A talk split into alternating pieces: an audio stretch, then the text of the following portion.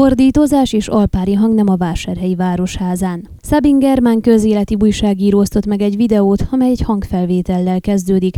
Germán szerint a hangfelvételen a Marosvásárhelyi Városháza egyik alkalmazottja a főszereplő. A felvételen a férfi a maszk hasznosságáról ordítozik egy női személynek, alpári szavakat használva, és azzal fenyegetőzve, hogy tönkreteszi őt, majd arra utasítva, hogy menjen ki az ajtó elé és ott várjon.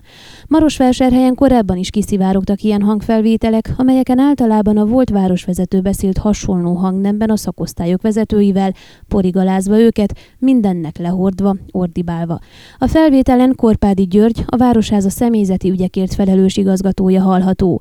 A Székelyhon megkeresésére az igazgató, akit a jelenlegi városvezető a büntetőhelynek számító hangya épületbe költöztetett a városházáról elmondta, 2020. februárjában két alkalmazott külföldön volt, és ez csak utólag derült ki.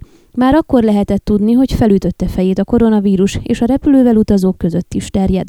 Korpádi állítása szerint mélyen felháborította az alkalmazott felelőtlen hozzáállása is kijött a sodrából. Elismerem, hogy kiabáltam, és nem kellett volna. De ez csak a beszélgetés egy kis része. Ha az egész meg lenne, akkor kiderülhetne, hogy egy alkalmazott veszélybe sodorta az egész közösséget, hiszen ha kiderül, hogy beteg, akkor mindenkinek, aki kapcsolatba került vele, karanténba kellett volna vonulnia.